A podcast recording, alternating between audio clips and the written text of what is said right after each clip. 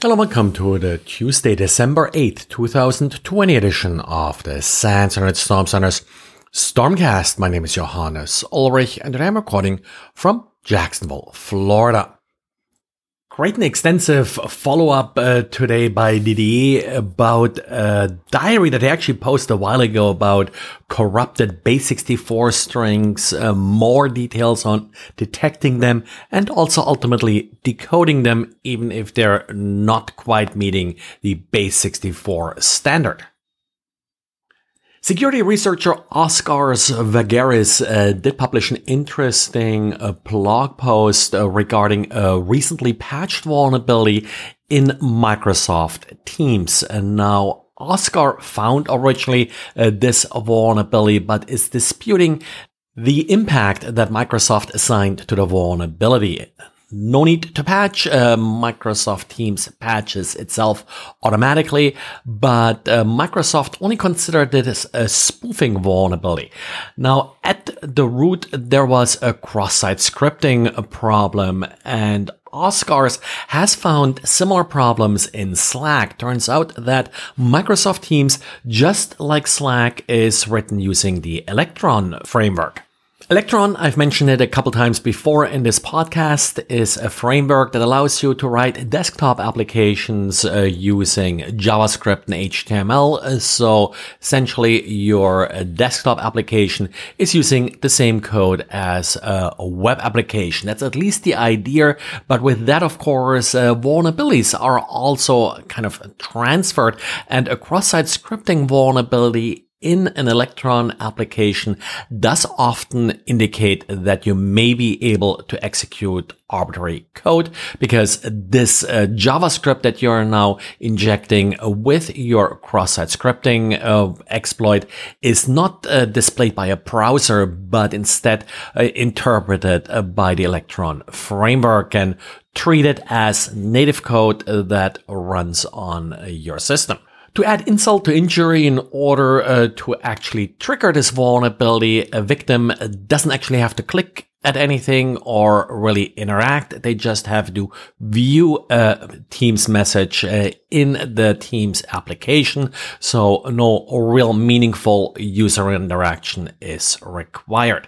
Again, this was uh, patched back in October and Teams does sort of patch uh, itself. So nothing really that you should have uh, to apply necessarily here, but maybe double check and make sure that uh, Microsoft Teams is actually up to date on your system. And if you are developing applications using the Electron framework, then do make sure that you are treating cross-site scripting vulnerabilities with the respect necessary.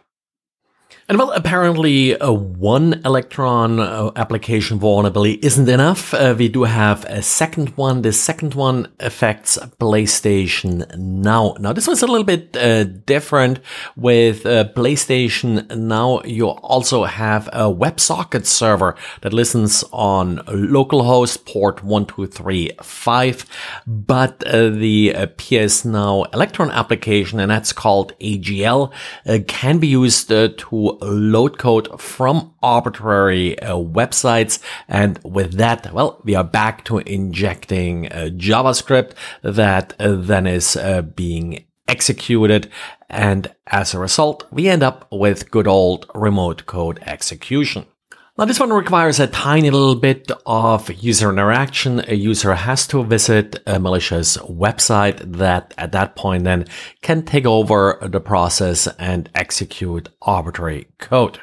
The researcher who found this vulnerability, Parsia Hakimian, uh, did report this uh, via the HackerOne bug bounty program and did actually make $15,000 off this vulnerability.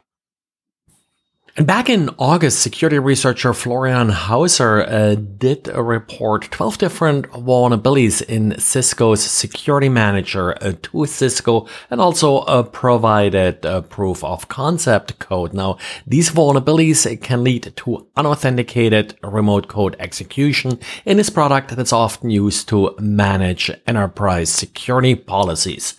Now, Cisco uh, did release uh, two patches for two different CVE numbers back in October, I believe, or November, but only now delivered the remaining patch for the third CVE. So a total of 12 vulnerabilities were reported, but Cisco sort of uh, grouped them together into these three CVEs, and this most recent patch does fix the remaining problems.